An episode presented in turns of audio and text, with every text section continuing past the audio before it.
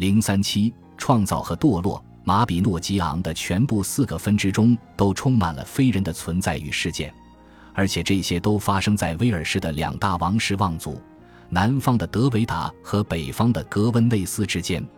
两个家族之间的紧张关系随着故事的叙述徐徐展开，而这些情节很可能映射着古代威尔士南方和北方势力之间真实存在过的冲突。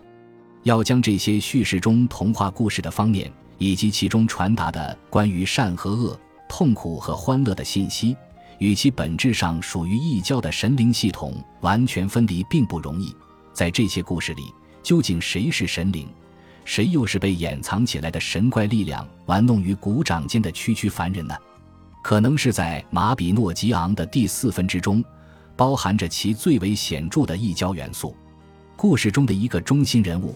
阿利安罗德之子莱伊劳吉费斯，他的名字是他的舅舅格温迪昂起的，一位聪慧者或巧手，因为他的妈妈拒绝给他取名。莱伊这个名字显然揭示了他作为光明之神的属性。与爱尔兰的鲁格同一，第四个分支中，同时也讲了所有威尔士传说文献中最接近于起源神话的故事，关于格温内斯的国王马斯与他的始祖者。